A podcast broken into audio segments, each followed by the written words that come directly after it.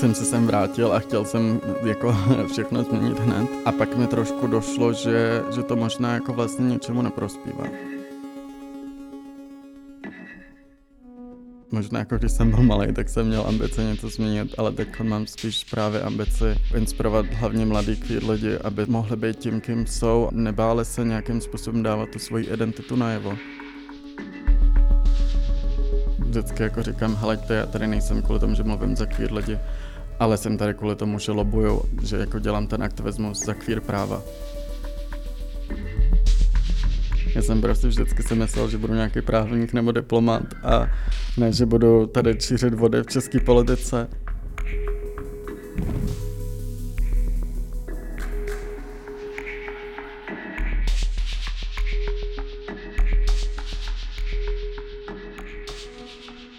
Posloucháte podcast týdeníku Respekt, zdraví vás Hana Řičicová.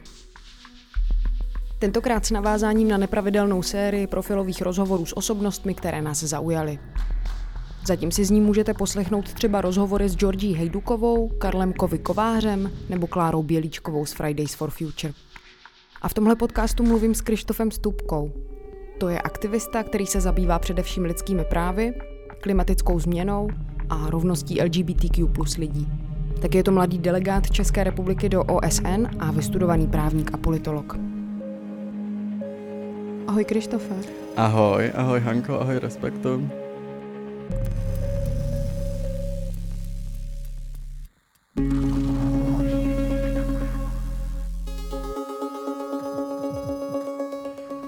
Já začnu trochu osobněji.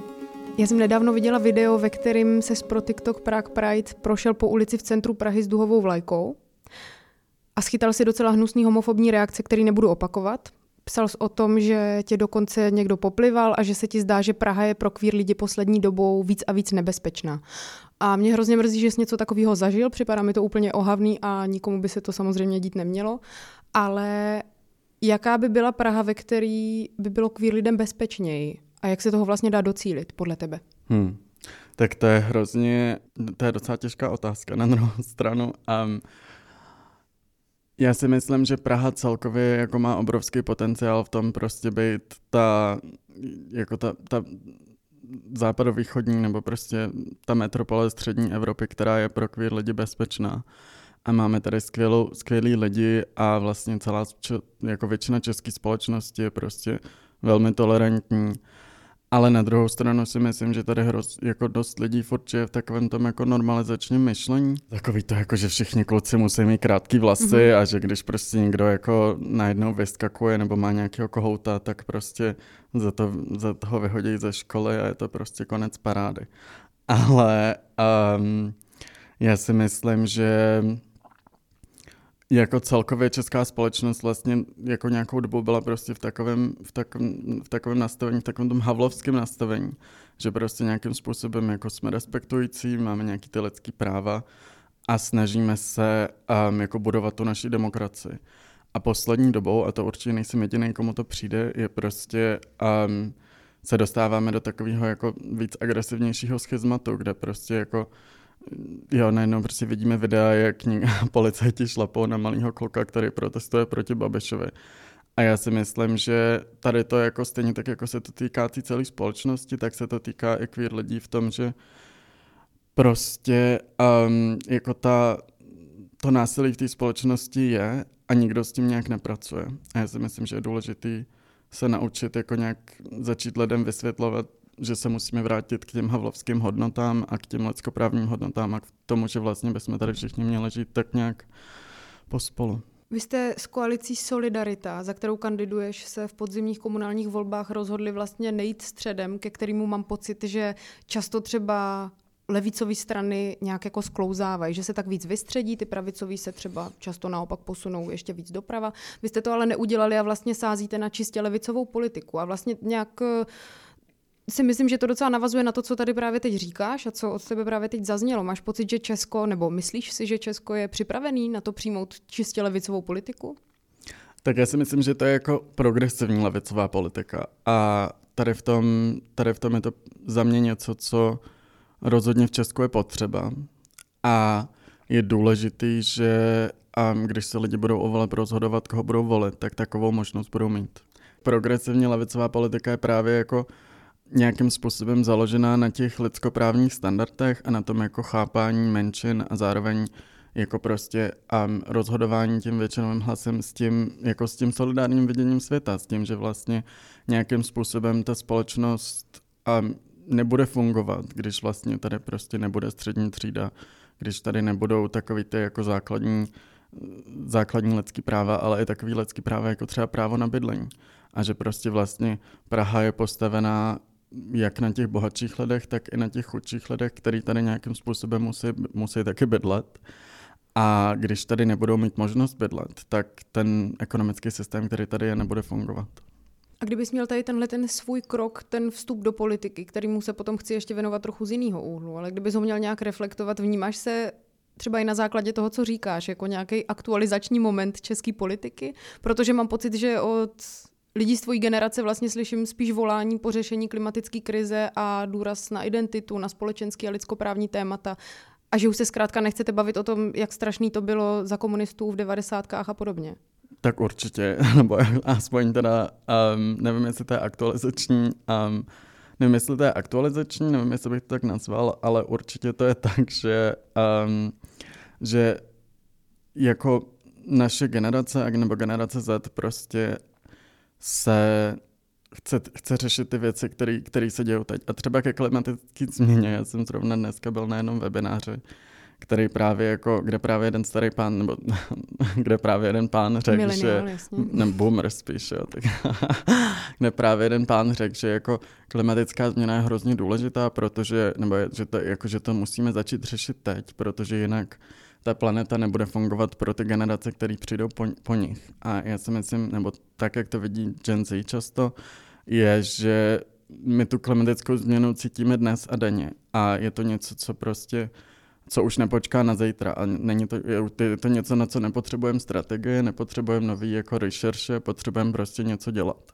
Já mám pocit, že tebe veřejnost začala vnímat nějak intenzivněji loni v létě, kdy jste s kolektivem Reclaim Pride pořádali hodně úspěšný pochod rovnosti. A teď jsi vlastně vidět spíš jako člověk, který neunavně lobuje ve sněmovně za manželství pro všechny.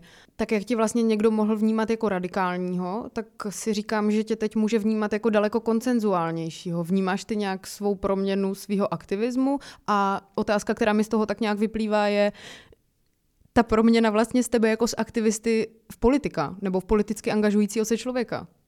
No, jako určitě vnímám. Otázka je, jak já si, ten, já si myslím, že celkově v České republice vlastně tady je jako hrozný um, stigma vůči aktivismu. To vlastně tím, že vlastně jsem nějakým způsobem tak jako vyrůstal na tom západě, dalo by se říct. A víš tak... třeba proč? Víš třeba proč je tady aktivismus takhle stigmatizovaný? Ne, já si myslím, že to je jako zpátky k tomu komu, k to komužství, jo? že prostě tady máme natolik zakořeněný, že kdokoliv vlastně nějakým způsobem se snaží změnit ten status quo, tak je jako problematický. A tady to vlastně je je něco, co si myslím, že se v té české, v tom Čecháčkovstvém trošku, že se to v tom jako nese.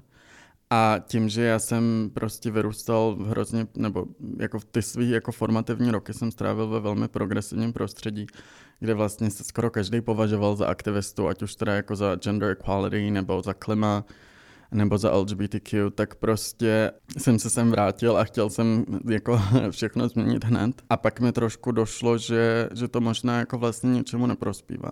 Což je... Jo, jako že jsi měl pocit, že jako aktivista toho zmůžeš daleko míň, ne, než bys Ale třeba zmohl v politice? Nebo? Já, se, já se jako furt považuji za aktivistu, Jasně. řekl bych. Akorát si myslím jako k té radikalitě, víš, že možná, nebo často mi přišlo, že vlastně možná lidi nejsou natolik ještě jako připravený nebo rady na, rychlý změ, na, na nějakou tu rychlou změnu.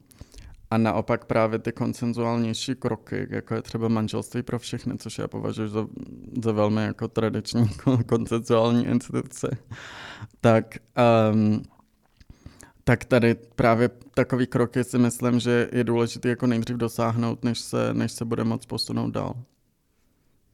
A když říkáš, že nějaký svoje formativní roky nebo docela hodně let si strávil v daleko progresivnější společnosti nebo v progresivnějším společenském klimatu, tak jaký bylo potom pro tebe se sem vrátit? Já, já jsem se tady vždycky jako, vlastně jsem se sem vždycky vracel a vždycky jsem nějak tak jako zůstával spojený s tou českou politikou, takže si nemyslím, že bych byl úplně otržený od reality. Ale naopak, um, co si myslím, je to, že česká že vlastně v české společnosti chybí mladí lidi, kteří by nějakým způsobem jako dávali tu kůži na trh. Je z toho důvodu, že prostě ta politika je tady natolik, jako takovým způsobem toxická a nebo ne, nebo možná toxická je takový jako toxický slovo, ale, ale prostě nějakým způsobem ta politika není přívětivá a není chápaná jako něco dobrýho.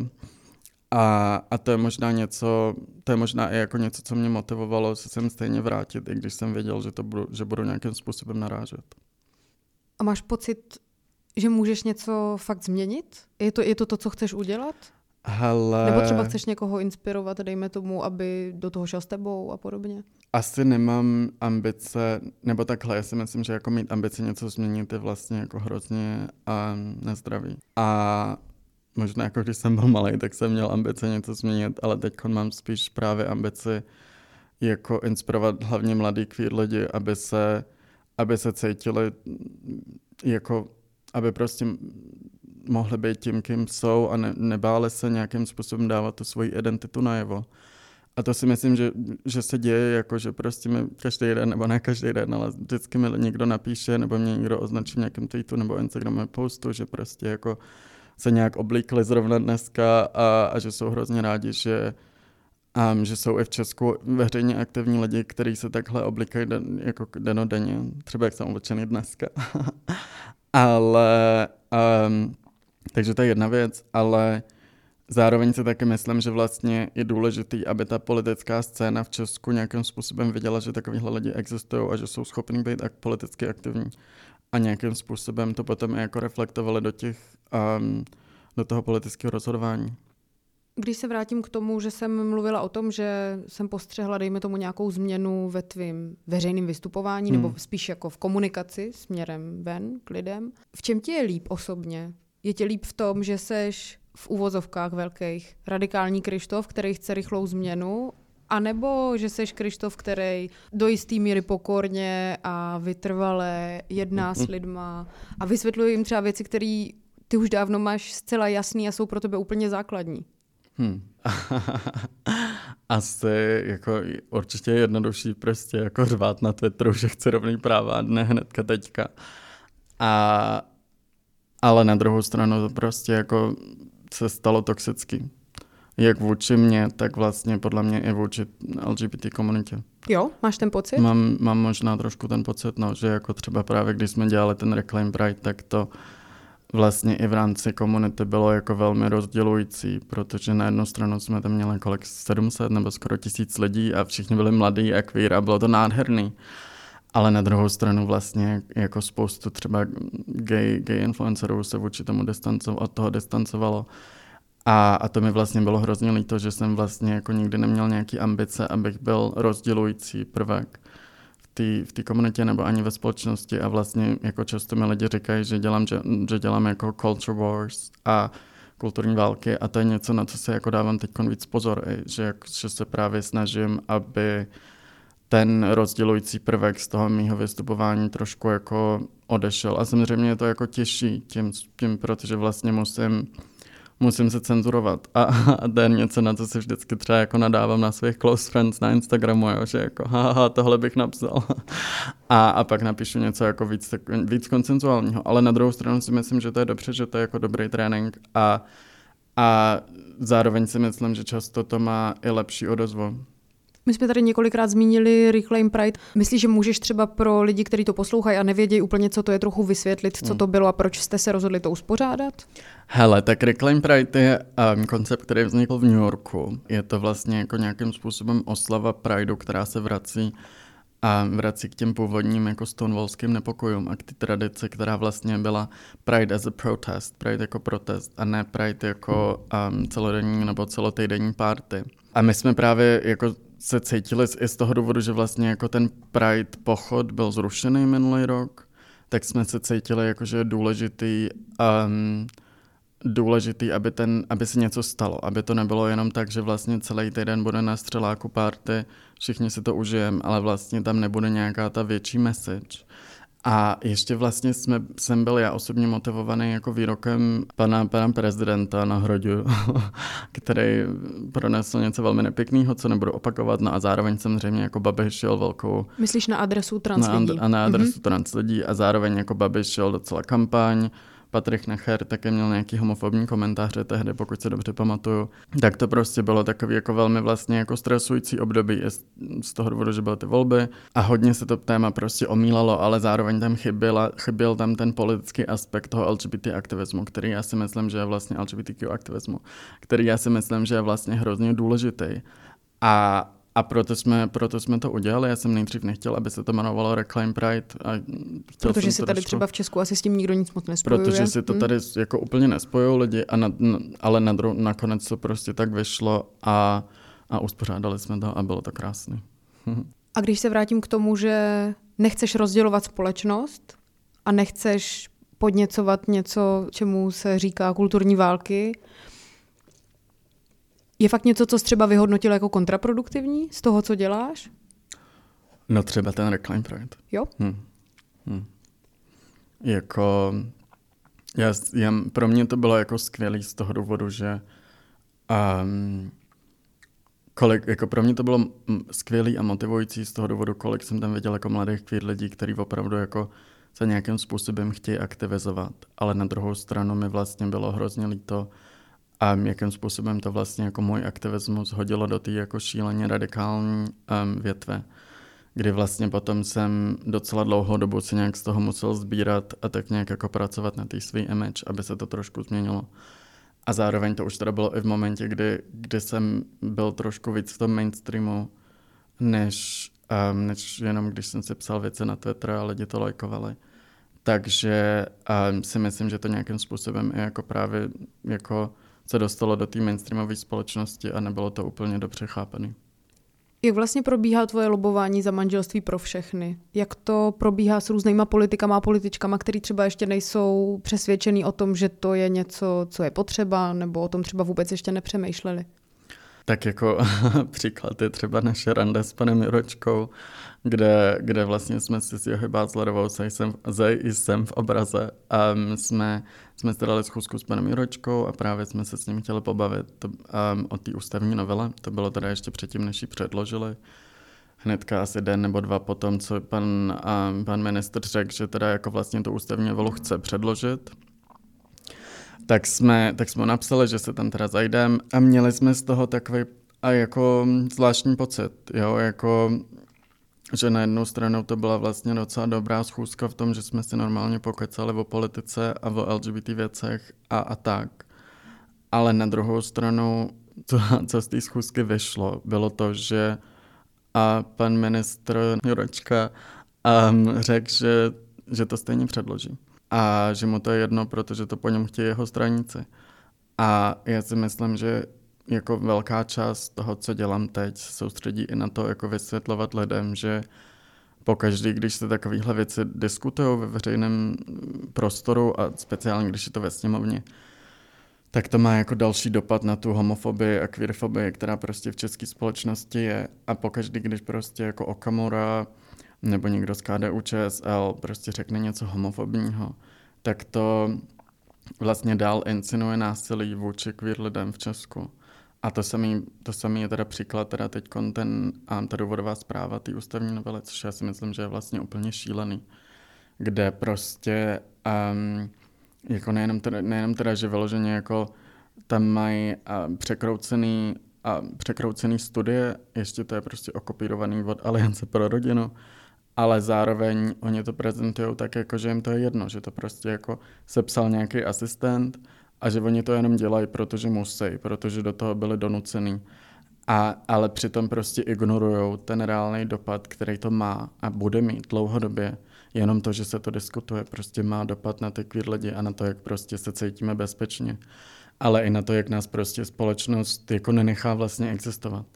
Jak ti je v tom, když za něco, co je prostě inherentně tvoje, musíš neustále jako od začátku prostě lobovat a od začátku vést tu debatu na úrovni jako dobrý den, nejsou tady dvě, dvě kategorie lidí prostě a lidský práva nejsou něco, na čem prostě nutně je společenská schoda. Je to rozhodně náročný vlastně jako prostě, protože pokaždý, když se něco nepovede, tak je to vlastně jako, aha, tak nebudu mít práva na další čtyři roky. A pro mě tady to vlastně jako bylo složitý speciálně po volbách, protože jako když, když jsem viděl výsledky voleb, tak jsem věděl, že to takhle bude. Jo, že prostě um, pro mě tady to jako, jasně jsem rád, že jsme porazili Babiše, ale také máme nejkonzervativnější parlament v historii České republiky.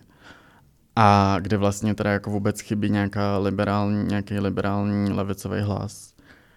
A jsou tam čtyři progresivní poslanci, jo.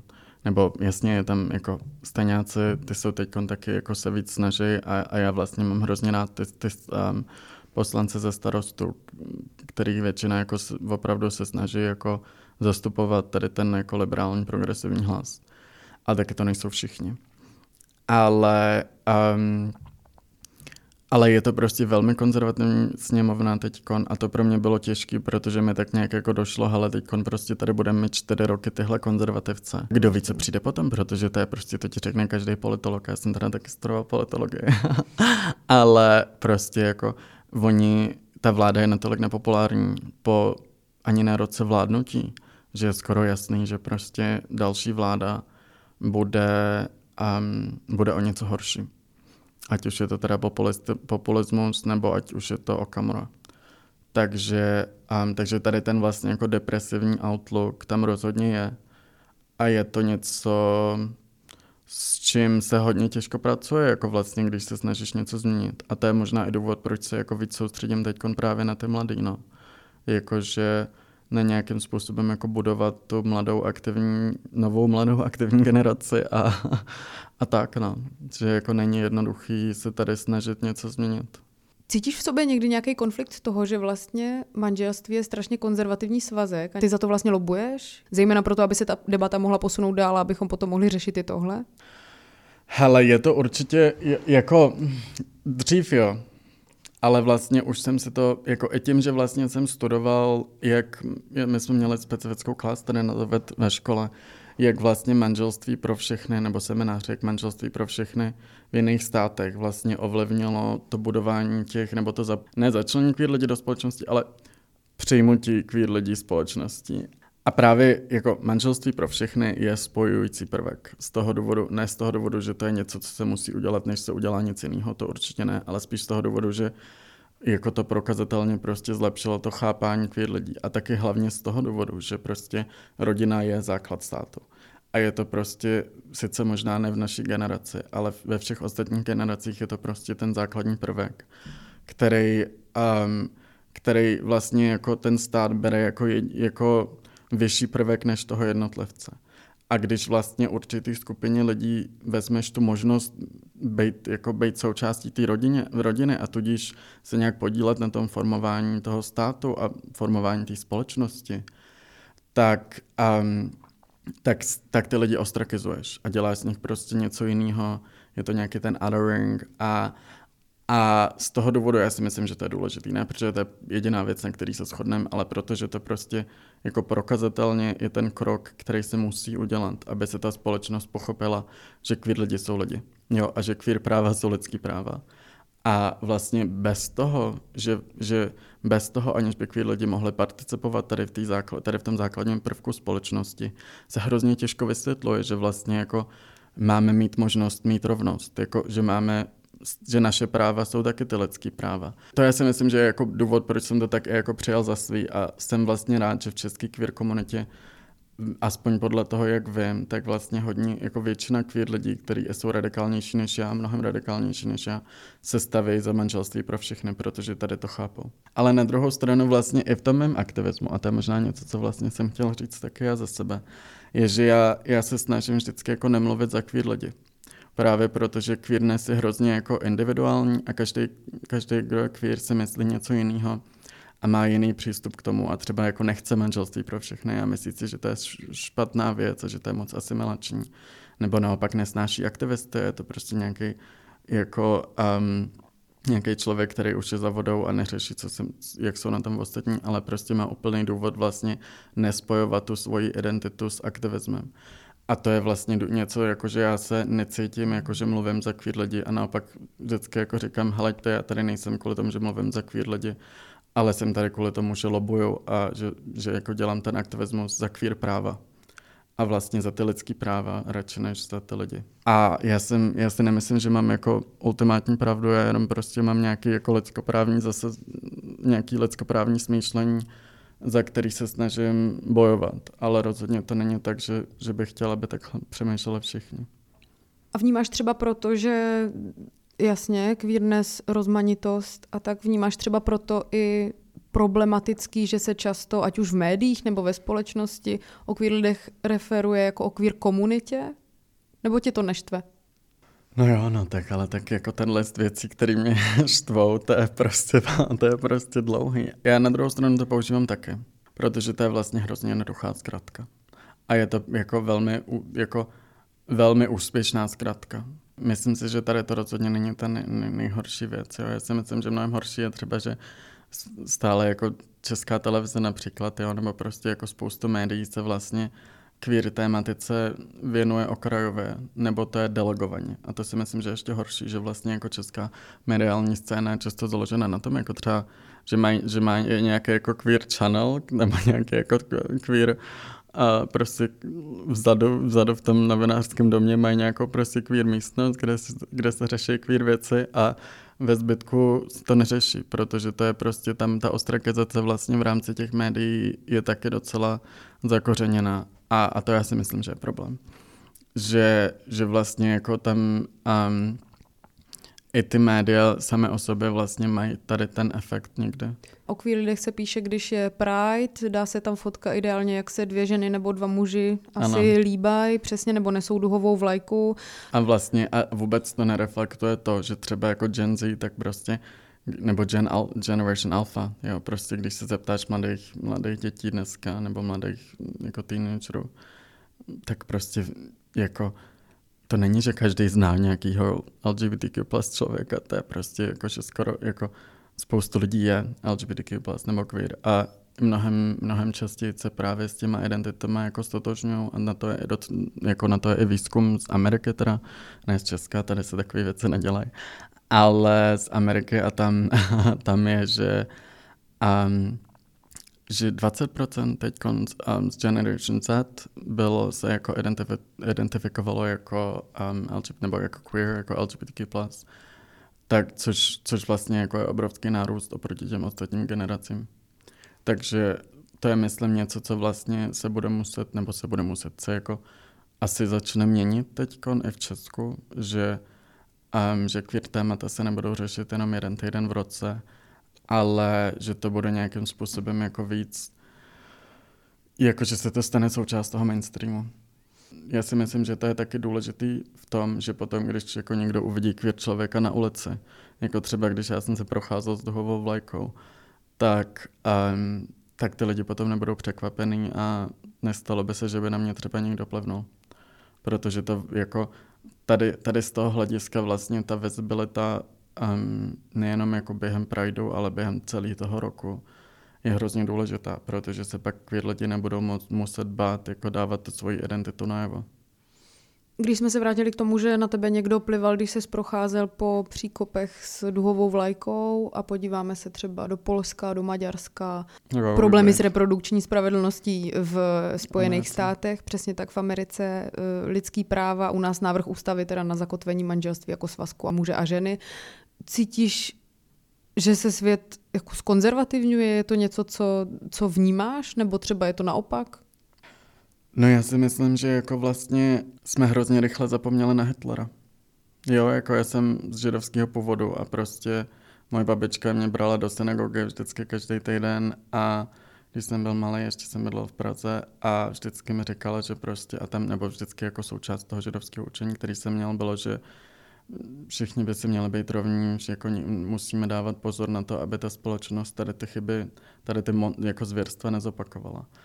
A jako to, co se děje teď, n- není žádná novinka, to je prostě jenom scapegoating, že prostě nějakým způsobem jako ty politici hledají oběti politických bojů, nějaký obětní beránky, když je to teda nes, nesnáším tady ten český překlad, ale, ale zdá se mi, že, že tak nějak vlastně se ten, tím, jak se svět polarizuje a kašle se na vzdělávání a zároveň jako prostě jsou obrovský problémy ve společnosti typu klimatická krize, problémy typu um, jako food scarcity, že prostě není dostatek jídla někde na světě, je válka, tak to jsou prostě věci, které se hodně těžko vysvětlují a ty politici teda hledají vlastně nějakým způsobem um, jako jak z toho utíct, jak z té situace těžký pro ně utíct a jak vysvětlit lidem, že teda se budou mít špatně. A často, často to skončí tak, že to na někoho schodě. Jako třeba na, na gender movement nebo na ženy nebo na queer lidi. A to samé se stalo vlastně po té krizi 2008-2012 tady s uprchlíkama. A vlastně jsme jako rok nebo tři roky klidně jsme neslyšeli nic jiného, než o tom, jak jsou uprchlíci strašný, i když tady žádný nebyli. A, a to vlastně jako v Maďarsku, když se teda bavíme o Maďarsku, já jsem na to psal diplomku, tak v Maďarsku um, právě tady jako je to vidět krásně, že jako ten, ten nedemokratický Orbánův režim, který vzniknul na základě nenávisti vůči uprchlíkům, zjistil, že ta nenávist vůči uprchlíkům už nefunguje a teď on používá tu nenávist vůči queer lidem, protože to je společností nepochopený téma, který je jednoduchý vytěžovat pro ty politické body. OK, a když teda skončíme líp. Já jsem nedávno četla tweet, který zněl, kdo z Twitteru vás inspiroval k něčemu pěknému a jeden člověk odpověděl, odpověděla, když to vstupka, nebát se být i veřejně sama sebou. Což mě vlastně připadalo strašně hezký, a zajímalo by mě vlastně, jaký je být něčí inspirací, jestli je to vlastně jenom takhle hezký a jestli je to nějaká satisfakce, anebo jestli je to prostě šílený břímě, který neseš. Hele, asi to není šílený břímě, mě to taky hrozně potěšilo a tady ten tweet, já jsem to jako vyscreenshotoval a jsem úplně jako ale, ale zároveň je to, je, je to taky něco, co um, je jako nějaká zodpovědnost asi trošku, no, jako není to vlastně, já si vždycky dělám, dělám legraci z toho, že jako jsem se nenarodil aktivistou, já jsem se prostě narodil, nebo já jsem prostě vždycky si myslel, že budu nějaký právník nebo diplomat a ne, že budu tady čířit vody v české politice. A vlastně to celé jenom prostě začalo, že jsem byl drzý mladý kluk na Twitteru a psal jsem si věci, které jsem psal tak, jsem, jak jsem si je myslel a nikdy jsem si Nikdy jsem vlastně nedoufal v to, že by to někoho inspirovalo, ale na druhou stranu je to jako pro mě určitě to jako mě potěšilo a zároveň se teda uvědomil tu zodpovědnost, která je s tím spojena. Tak ti moc děkuju. Já děkuji moc.